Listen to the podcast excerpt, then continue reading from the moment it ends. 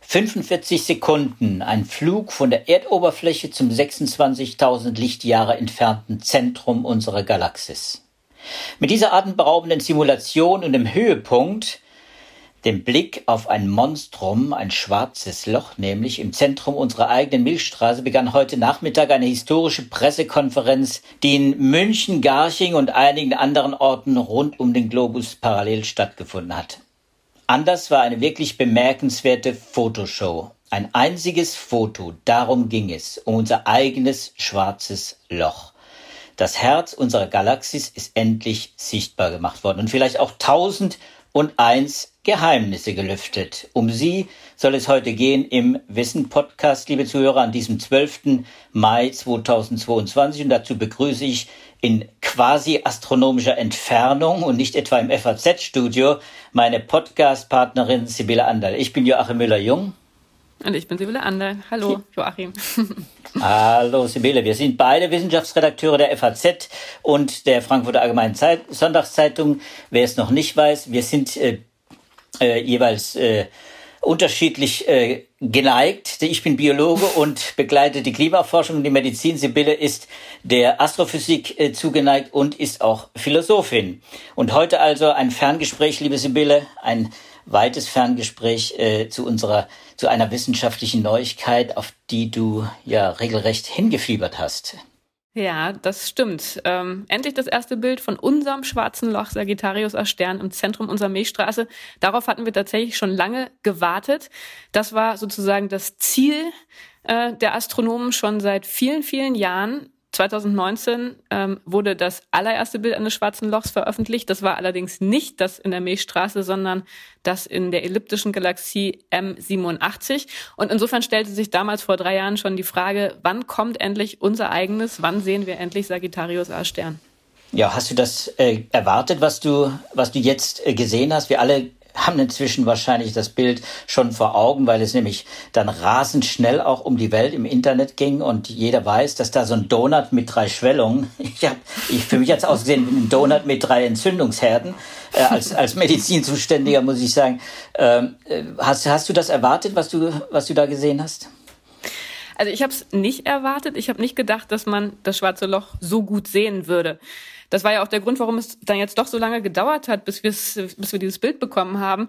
Denn Sagittarius als Stern ist einfach eine sehr, sehr komplizierte Quelle. Das wusste man schon. Es sitzt, wie gesagt, im Zentrum unserer Galaxie. Zwischen dem schwarzen Loch und uns ist jede Menge Gas, das den Blick äh, verschleiert. Es ist äh, ionisiertes Plasma, das Strahlung streut. Und insofern war das schon mal ein Problem. Das wusste man. Bilder werden auf jeden Fall unscharf. Erstes Problem. Und zweites Problem, Sagittarius als Stern ist ein vergleichsweise leichtes schwarzes Loch im Vergleich zu dem, das wir vor drei Jahren gesehen haben. M87 ist es ähm, so rund 2000 Mal leichter. Und das bedeutet aber auch, es ist sehr viel unruhiger. Das ist bei schwarzen Löchern so, je kleiner, desto schneller verändern die sich. Und das macht es natürlich auch schwierig, das aufzunehmen, denn für so ein Bild mit so einer ähm, Detailschärfe muss man sehr, sehr lang draufschauen mit den Teleskopen. Und wenn man lange draufschaut, sich dann das Objekt sehr stark bewegt, dann wird es auch automatisch unscharf. Also kurz gesagt, aus diesen beiden Gründen habe ich gedacht, man würde irgendwas sehen, was wahrscheinlich dann eher enttäuschend wäre.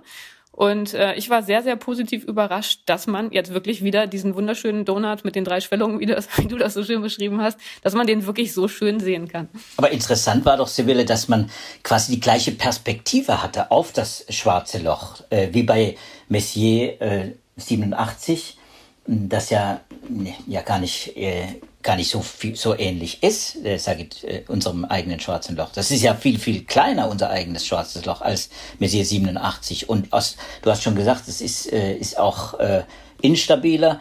Ähm, du hast geschrieben in deinem Text, den du morgen in der Zeitung dann haben wirst, äh, es ist kompliziert äh, und trotzdem. Ja. Um, naja, also ich meine, das erste ist ja die Größe.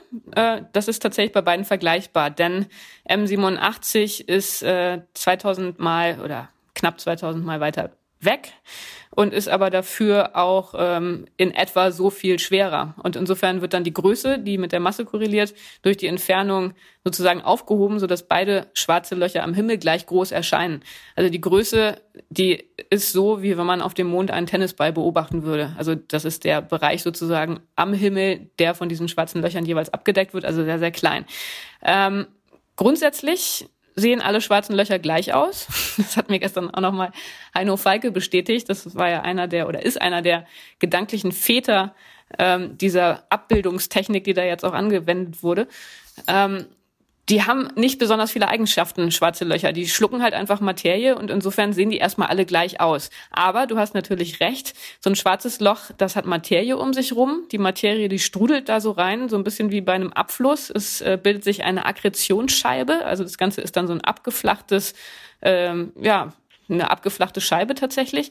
Und insofern ähm, ist es dann schon interessant, wie die dann auch zu uns orientiert ist, diese Scheibe. Und da hast du recht, äh, das sieht relativ ähnlich aus. Gleichzeitig muss man aber sagen, so wie ich das jetzt verstanden habe, ähm, die Modellierung der Daten war sehr, sehr schwierig. Und man kann zwar Hinweise darauf den, den Daten entnehmen, ähm, dass wir das schwarze Loch in einer ähnlichen Orientierung sehen wie M87, aber so richtig sicher kann man da auf der Grundlage der bisherigen Daten noch nicht sein. Es scheint auf jeden Fall ähm, ja mehr oder weniger face-on zu sein. Also wir scheinen drauf zu schauen direkt. Aber ähm, auch von dem, was ich jetzt hier so von den ähm, Kollegen gehört habe, also von den Astronomen, die daran beteiligt sind, die würden, glaube ich, alle jetzt noch nichts darauf verwetten, dass wir schon wirklich die Geometrie des schwarzen Loches auf der Grundlage dieses Bildes wirklich kennen. Mhm. Ja, zur Geometrie äh, ist mir auch aufgefallen, wir, wir lesen so viel, wenn wir über schwarze Löcher schreiben, und du schreibst ja relativ viel, die Kollegen auch, die bei uns hier die Astrophysik und die Astronomie machen, äh, viel über die schwarzen Löcher äh, gerade in jüngerer Zeit. Und immer wieder tauchte auch der Begriff Jets auf, nämlich die Beobachtung, dass eben an diesem schwarzen Loch eben wahnsinnig viel passiert, dass unglaubliche Materie und Energieströme äh, rund um das äh, schwarze Loch beobachtet werden. Und dabei wird, wenn solche Jets abgestrahlt. Und äh, ich habe offen gestanden gedacht, vielleicht kann man ja diesmal diese Jets sehen, vielleicht sehen sie, vielleicht sieht man sie und ich habe sie nur nicht entdeckt. Äh, wo ja, also man kann sie noch, man kann sie noch nicht sehen. Da kann ich dich beruhigen. Du hast da nichts übersehen. Sagittarius als Stern ist ein recht wenig aktives schwarzes Loch. Ähm, das heißt, es frisst wenig Materie. Anders als M87 zum Beispiel, das wahnsinnig viel Materie verschluckt und deshalb auch sehr hell strahlt, weil da einfach viel Materie reinstrudelt, dadurch aufgeheizt wird und daraufhin dann strahlt, ist es bei Sagittarius so, äh, A-Stern so, dass es eher ein schwarzes Loch auf Diät ist. so wurde das hier heute auch beschrieben. Ähm, und insofern, dieser Jet, um das nochmal zu erklären, der hat ja damit auch zu tun. Also die Materie strudelt da rein in dieses schwarze Loch und gleichzeitig ähm, wird aber auch Materie abgestoßen. Also nicht alle Materie landet im schwarzen Loch, sondern ein großer Teil ähm, wird dann auch wieder weggeschossen, kann man eigentlich wirklich sagen, aufgrund der Drehimpulserhaltung und weil da sehr, sehr starke Magnetfelder sind. Und insofern, weil da nicht so richtig viel reinfällt, sind die Jets, die man auch bei Sagittarius A Stern erwartet, auch nicht sehr stark. Aber es sollte sie natürlich trotzdem geben und das ist jetzt die Hoffnung, dass man da bald wirklich mehr Hinweise darauf auch findet, wenn man jetzt weiter beobachtet. Aber bisher, jetzt in diesem Bild, ist nichts, ähm, was man auf einen Jet direkt zurückführen könnte. Okay, also ein, ein schwarzes Loch auf Diät, das ist mal ein Programm. Äh, das sagt der, Medi das sagt der Medizinredakteur, dann nehmen wir doch ein, ein Vorbild. Aber bei vier Millionen habe ich dann mitge mitgehört, vier Millionen mal so viel Masse wie unsere Sonne kann man natürlich schlecht von einer von einem Diäthimmelskörper sprechen. Naja, du hm. musst halt überlegen, M87 Stern, das äh, vorherige schwarze Loch, das ist halt wirklich im Bereich von Milliarden Sonnenmassen. Also es hat dann nochmal einen Faktor 1000 mehr und das ist dann schon eine andere Hausmarke. Also klar, es ist ein es ist ja auch ein supermassereiches schwarzes Loch, also es ist schon ein extremer Koloss, aber es gibt da durchaus noch ganz andere schwarze Löcher in anderen Galaxien. Jetzt müssen wir vielleicht ein Wort äh, darüber verlieren, Sibylle, wie, wie man das gesehen hat. Denn fotografiert hat man es natürlich nicht im herkömmlichen hm. Sinne. Ja, ja, das ist äh, sehr, sehr spannend. Das ist die komplizierteste Methode in der Astronomie, wie man überhaupt Dinge beobachten kann. Also ich habe da selber viele Jahre Zeit mit verbracht, zu versuchen, das zu verstehen. Und es ist wirklich sehr, sehr schwierig. Man braucht wahnsinnig viel Erfahrung. Ähm, Und das war eigentlich auch die Hauptleistung ähm, aus den Daten, wirklich dieses Bild hervorzubringen. Also ich versuche mal kurz zu erklären, was daran so schwierig ist. Interferometrie ist das und das ist die Idee, dass man verschiedene Teleskope an verschiedenen Orten auf der Erde zusammenschaltet ähm, und die Daten so kombiniert, dass man ein virtuelles Teleskop simuliert, das so groß ist wie der größte Abstand zwischen zwei beteiligten Einzelteleskopen. Also zum Beispiel hier ein Teleskop am Südpol, dann ein Teleskop in Nordamerika. Die Daten werden kombiniert und das ergibt dann ein Teleskop mit der Größe dieser Distanz. Insofern spricht man davon, dass das EHT, das Event Horizon Telescope, ein Teleskop ist mit einer simulierten Größe der Erde. Und bei Teleskopen ist es so, je größer das Teleskop ist, desto feinere Details kann man auflösen. Und weil eben, hatte ich ja gesagt, Tennisball auf dem Mond, weil Sagittarius A Stern eben so klein ist am Himmel, braucht man ein gigantisches Teleskop. Ähm, bei Sagittarius A Stern sind acht Teleskope auf der ganzen Welt ähm, oder Observatorien. Ähm, weil teilweise sind es, so wie das ALMA-Interferometer, auch äh, Teleskope, die selber wiederum aus ganz vielen Einzelteleskopen äh, bestehen. Also einmal zum Beispiel in Chile besteht aus 66 Teleskopen. Ähm, das Bild, das ist von, von acht Observatorien auf der ganzen Welt beobachtet worden. Und das sind einfach sehr, sehr große Distanzen. Insofern ist da die korrekte Bezeichnung, das ist Interferometrie mit sehr langen Basislinien, also mit sehr langen Distanzen. Und ähm, das Problem ist, ich habe gesagt, man simuliert ein sehr großes Teleskop, aber natürlich simuliert man es nur. Es ist ja kein wirklich großes Teleskop. Ähm, und wenn man sich überlegt, wenn man das sich so im Vergleich vorstellt, ein Teleskop, was wirklich so groß ist wie die Erde, also so eine große Fläche hat, und dann auf der anderen Seite diese acht Observatorien, die auf der Welt verteilt sind, dann sieht man, dass die Fläche von den Teleskopen, die man jetzt genutzt hat, natürlich viel, viel kleiner ist als die eines wirklich erdgroßen Teleskops. Das heißt, es fehlt einem Information. Diese Information geht verloren. Und die muss man durch geschickte Algorithmen, durch Datenanalyse ähm, sozusagen ergänzen. Und das ist das, was Interferometrie so schwierig macht. Also man simuliert ein großes Teleskop, man hat aber kein echtes großes Teleskop. Das bedeutet, viel Information geht verloren und man muss sich schlaue Wege überlegen, wie man mit diesem Informationsverlust umgeht. Und wer, wer in dieser Kette oder in diesen parallel geschalteten Observatorien hat denn dann zuerst das Foto gesehen? Oder haben das alle gleichzeitig gesehen? Naja, genau. Also man kann eigentlich sagen, dass es alle gleichzeitig gesehen haben, wenn man so will. Also die Daten, die sind am 7. April. Also am 7. April 2017. Von dem Tag stammen die Daten. Was ja im Prinzip auch nochmal bemerkenswert ist, denn an all diesen verschiedenen Standorten auf der ganzen Erde muss optimales Wetter herrschen. Das heißt, da, da dürfen keine Wolken sein, da muss wenig Wasserdampf in der Luft sein. Auch schon das ist, ist äh, ein Grund, weshalb es im Jahr überhaupt nur ganz wenige Tage gibt, an denen das EHT überhaupt beobachten kann. Der 7. April 2017 war so ein Tag. Da wurden die Daten aufgenommen. Das sind riesengroße Datenmengen. Die werden dann auf Festplatten gespeichert und werden dann real als Hardware an einen Ort gebracht, beziehungsweise an zwei Orte, ähm, wo die Daten kombiniert werden. Der eine Ort ist Bonn, das Max-Planck-Institut für Radioastronomie, und der andere Ort ist das MIT, Haystack Observatories. Das heißt, an diesen beiden Orten werden die Daten dann erstmal gesammelt und das dauert schon eine Weile. Ähm, ich hatte gestern mit Anton Zensus vom Max-Planck-Institut darüber gesprochen und er meinte, dass das in dem Fall schon deshalb lang gedauert hat, weil die Daten vom Südpol so schnell gar nicht nach Bonn und ans MIT befördert werden konnten, weil es da mitten im Winter erstmal gar keine Flüge gab. Die mussten die Festplatte transportieren, die konnten das nicht transferieren äh, genau. per, per, per, Satellit. Also das Weil es einfach so große Datenmengen sind. Okay. So, und, und das heißt, dann werden diese Daten an den Orten erstmal gesammelt und dann werden sie, man nennt das korreliert. Also die werden auf eine bestimmte Art und Weise kombiniert, die Daten, damit halt wirklich ähm, dieses große simulierte Teleskop ähm, ja in den Daten geschaffen wird, wenn man so will. Also das ist ähm, letztendlich für die, für die Experten, die zuhören, eine Beobachtung im Foyerraum. Also man muss letztendlich eine Foyer-Transformation durchführen.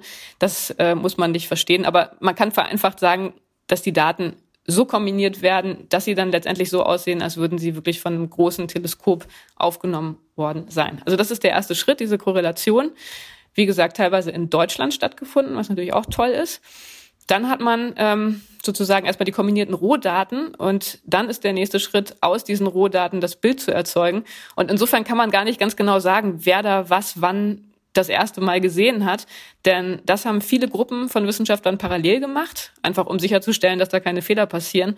Und das ist ja dann in der Wissenschaft ganz häufig so, dass ich, dass das so ein Prozess ist. Man ist immer sicherer, man stimmt immer mehr überein, man macht immer mehr Tests, ähm, schließt immer mehr Fehlerquellen aus und irgendwann ist dann die Sicherheit so groß, dass man wirklich sagen kann, da ist was, wir sehen den Schatten. Jetzt hast du ganz leichtfertig gesagt, die kombinieren die, die Daten. Das, das klingt so einfach. Aber ich stelle mir vor, das muss ja äh, unglaublich genau korreliert sein. Hm. Also das muss ja zeitlich und räumlich muss da ja, wie soll man sagen, das muss auf einen Millimeter oder auf die Milli, ja wahrscheinlich auf die Billionste Sekunde genau korreliert werden, damit man auch wirklich äh, gewissermaßen jeweils den, den Blick des anderen Observatoriums zum gleichen Zeitpunkt hat. Oder täusche ich mich da, damit das auch scharf wird? Hm, sonst verwischt das ja. Hm. Ja, ganz genau. Also das macht diese Technik so schwierig. Das hat auch lange gedauert, die zu entwickeln. Man braucht ganz präzise Uhren an allen Orten. Die müssen synchronisiert sein.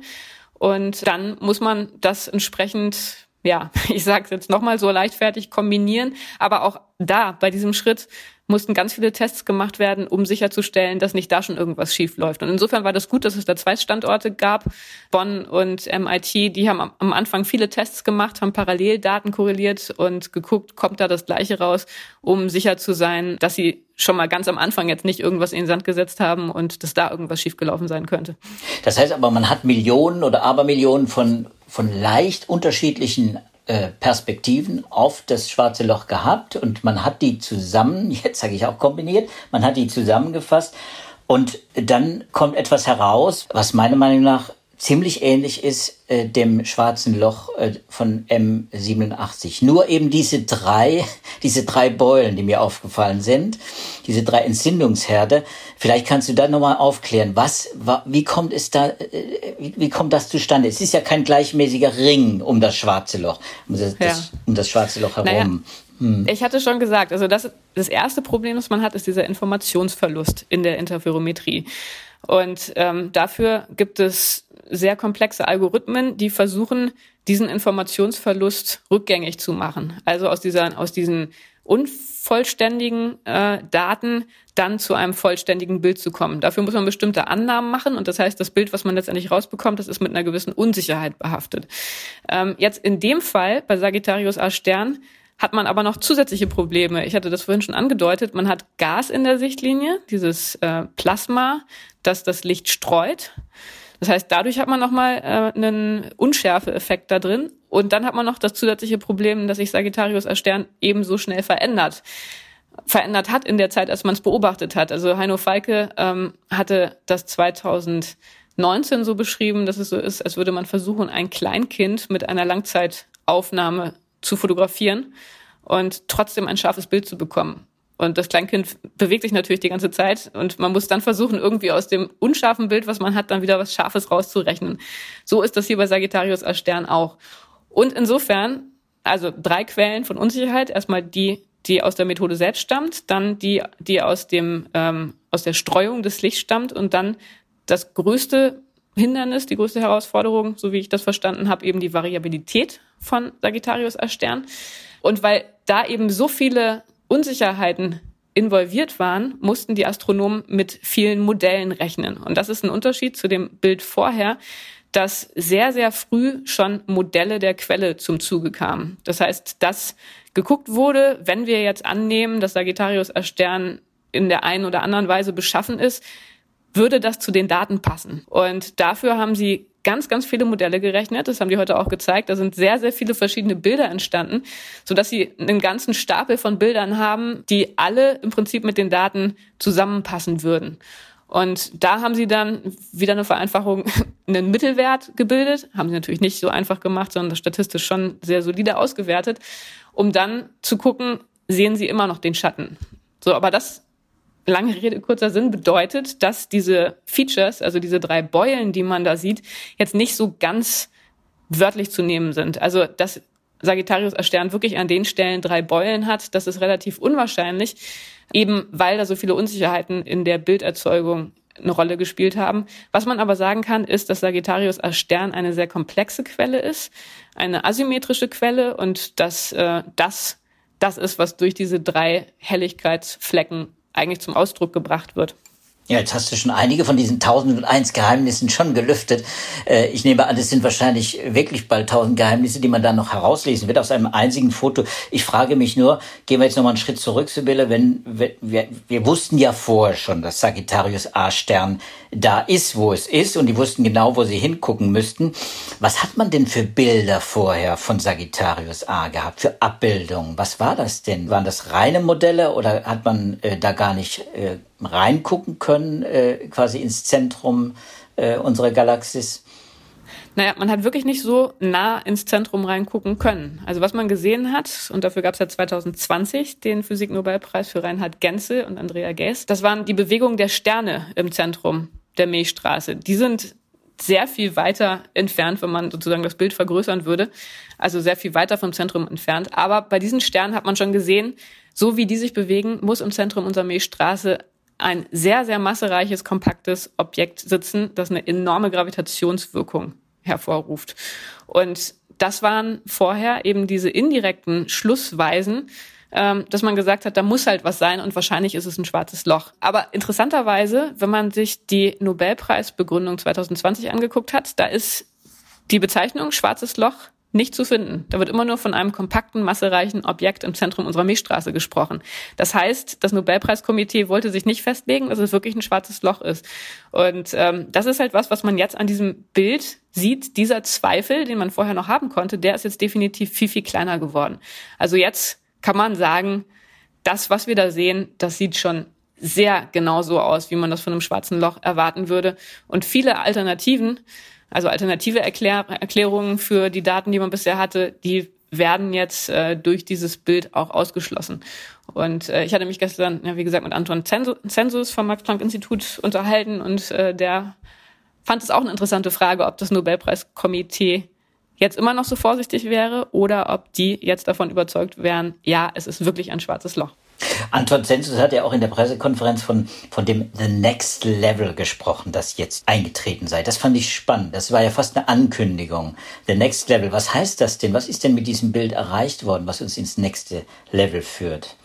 Ja, also jetzt hat man einfach Informationen, die aus einem Gebiet stammen, das viel, viel näher an dem schwarzen Loch dran ist als vorher. Also man sieht ja quasi fast den Ereignishorizont. Also der Schatten ist größer als der Ereignishorizont, äh, mit dem man sonst so die Größe des schwarzen Lochs bezeichnet. Aber man ist da jetzt einfach so nah dran wie nie zuvor. Und das bedeutet, man hat Informationen aus einem Bereich ähm, mit extremen Gravitationsfeldern. Man kann damit die allgemeine Relativitätstheorie nochmal in Bereichen testen, die man vorher so noch nicht testen konnte. Und wir haben natürlich sehr, sehr viele Daten noch von anderen Teleskopen, ähm, zwar weiter weg vom schwarzen Loch, aber die man jetzt kombinieren kann mit den neuen Daten. Und Anton Zensus hatte das gestern äh, ein Physiklabor genannt. Also wir können jetzt wirklich versuchen, die Physik der Region um das schwarze Loch herum zu verstehen. Und ähm, das ist wahnsinnig spannend, weil es da ganz extreme Magnetfelder gibt. Dann das Gas hatte ich ja vorhin schon erzählt, das da rein strudelt. Dann die Frage, wie die Jets entstehen, ob man da überhaupt einen Jet hat. Also da gibt's noch ganz, ganz viele offene Fragen. Und da ist man jetzt wirklich einen Schritt weitergekommen und wird in den nächsten Jahren und wahrscheinlich Jahrzehnten da, glaube ich, ähm, ja, nochmal viel Neues über schwarze Löcher lernen können. Denn Sagittarius als Stern ist ja eben das schwarze Loch, das super massereiche schwarze Loch, das uns am nächsten ist und zu dem wir die besten Informationen bisher haben. Zu dem wir aufschauen können, buchstäblich, ne? Im Sternbild Schütze. Immerhin. Ja, aber das ist halt sehr weit südlich. Ne? Also hier bei uns so in, in, Nordeuropa ist es nicht wirklich gut zu sehen, aber je weiter man Richtung Süden fährt, desto höher kommt es dann am Himmel und da sieht man es dann deutlich besser. Also interessant, oder beziehungsweise man sieht daran, wie weit südlich das ist, das Teleskop am Südpol jetzt eben bei Sagittarius A Stern zum ersten Mal zum Einsatz gekommen ist. Bei M87 Stern äh, war das noch nicht mit dabei, weil das einfach da wiederum zu südlich war. Aber Sagittarius als Stern ist eine sehr südliche Quelle. Aber man wird das Schwarze Loch doch wohl auch mit, mit dem James Webb Teleskop, äh, mit dem neuen Weltraumteleskop dann wahrscheinlich auch erforschen können. Oder wird man das immer ja. nur mit dem EHT machen können?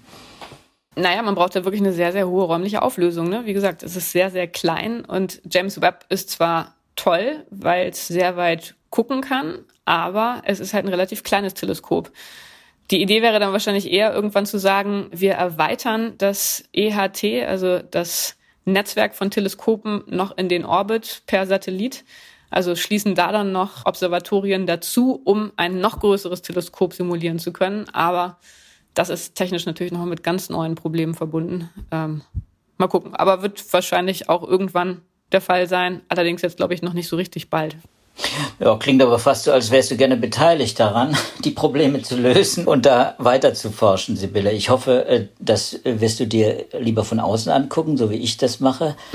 Äh, ein bisschen näher als ich, das weiß ich und das ist gut so. Und äh, du wirst uns bestimmt beim bei der nächsten großen Entdeckung, die mit dem EHT oder mit auch mit anderen Teleskopen gemacht werden, auch sicher auch hier auf unserem Podcast weiter informieren. Auf jeden Fall. Ich glaube, wir müssen heute, du hast einen anstrengenden Tag, äh, das war eine anstrengende Pressekonferenz und die Vorarbeiten waren auch anstrengend. Alles weitere, nämlich auch die Details, äh, die kann man bei uns dann auf unserer Internetseite und natürlich in der Zeitung auch morgen lesen. Das nehmen wir alles. Und am Sonntag. Und am Sonntag eine ganze Doppelseite. Genau herrlich ja. aufgemacht. Äh, ja, ich habe schon den ersten Entwurf gesehen. Es sieht fantastisch aus. Ich bin sehr gespannt, äh, wie es weitergeht, Sibylle. Aber ich glaube, hier machen wir mal einfach einen Strich drunter. Äh, du musst wieder zurückreisen nach Frankfurt, denn das äh, genau, wir, muss jetzt gleich zum Zug laufen. das wollen wir nicht verpassen, den Moment. Deswegen, ja. deswegen verabschieden wir uns heute von unseren Zuhörern. Das war unser Podcast FAZ Wissen äh, zum ersten Foto unseres eigenen schwarzen Lochs. Und äh, wie immer freuen wir uns natürlich über Ihre Anregungen, liebe Zuhörer, und Fragen oder Kommentare, auch kritische Anmerkungen äh, können sehr wertvoll sein für uns und die nehmen wir auch gerne auf, wie die zum Beispiel äh, von Lutz Horn aus Pforzheim. Der hat nämlich äh, zu unserem letzten Podcast über die vielen Daten, die die Medizin sammelt, ein, eine lange Mail geschrieben. Da gab es einige Mails zu dem Thema, viele kritische und er äh, hat eben geschrieben, angeregt durch Ihren Podcast habe ich mir den Mustertext zur Patienteneinwilligung der Medizininformatik-Initiative durchgelesen. Um die ging es nämlich auch. Und aus Sicht der Forscher ist eine Vereinheitlichung einer solchen informierten Zustimmung sicher sinnvoll. Aus Sicht eines Patienten allerdings, der mit einer schweren Erkrankung ein Universitätsklinikum aufsucht, sind diese zwölf Seiten eine Zumutung. Schon bei harmlosen, gut zu behandelnden Erkrankungen wird man überschüttet mit Aufklärungsbögen, Formularen, mehrfach zu unterschreibenden Einwilligungen, deren Tragweite sich schon im gesunden Zustand nur den wenigsten erschließt. Also daran kann man äh, sehen, äh, dass es eben auch eben Perspektiven gibt, die wir dann auch nicht unbedingt einnehmen können im Podcast, aber die wichtig sind und die wir deswegen auch äh, gerne hier wiedergeben. Auch Reinhard Thomas Hebst hat geschrieben. Er hat auch den Podcast zur Digitalisierung der Medizin gehört und er hat nach 15 Minuten abgebrochen und er sagt, meiner Meinung nach wird das Thema viel zu positivistisch im Sinne von unkritisch angegangen. Den Vorwurf, den nehmen wir gerne ins Protokoll aber den ne nehmen wir natürlich ungern an, weil ich glaube, positivistisch, Sibylle, da wirst du wahrscheinlich zustimmen, war es nicht, aber man muss natürlich auch erstmal erklären, was da versucht wird und was gemacht wird und wir wollen ja auch konstruktiv und nicht nur destruktive Wissenschaft äh, präsentieren in, in diesem Podcast. Deswegen haben wir das natürlich dafür den einen oder anderen sieht das dann in der Beschreibung dieser Fortschritte, die es ja Gott sei Dank gibt in der Digitalisierung, ja auch so aus, als wäre da jetzt so eine Walze unterwegs und äh, wir würden das auch noch so begrüßen. Äh, Thomas Rosak übrigens, äh, der lobt, äh, um das Gegenbeispiel zu nennen und kommentiert auch sehr, sehr lange. Ich kann nur ganz kurz ihn zitieren, will es aber trotzdem mal versuchen, informativ und kritisch, kompetent und im Anspruch für mich als interessierten, teils fortgeschrittenen Laien verständlich und immer angenehm zu hören. Wenn ich es recht verstanden habe, sind Sie nun, nun bei Ausgabe 100. Mein Glückwunsch. Ich freue mich auf die nächsten 100 Podcast-Ausgaben. Sibylle, das wollte ich dir zum Geschenk machen. Ach, schön. damit du, damit du gut nach Hause kommst. Wir, äh, glaube, wir werden erstmal auf jeden Fall mal weitermachen und steuern auf die 100 zu und Wir freuen uns, wenn die Zuhörer äh, uns auch weiter informieren, kommentieren, Anregungen geben. Schreiben Sie uns also unter dem Stichwort Podcast an wissenschaft.faz.de. Und wenn Ihnen die Folge gefallen hat, dann können Sie das können Sie natürlich unseren Podcast auch abonnieren auf den entsprechenden Plattformen. Das war es diesmal. Wir verabschieden uns und hoffen, dass Sie dann auch beim nächsten Mal, nämlich bei der 102. Folge, wieder mit dabei sind. Ja, das hoffe ich auch. Tschüss. Tschüss zusammen.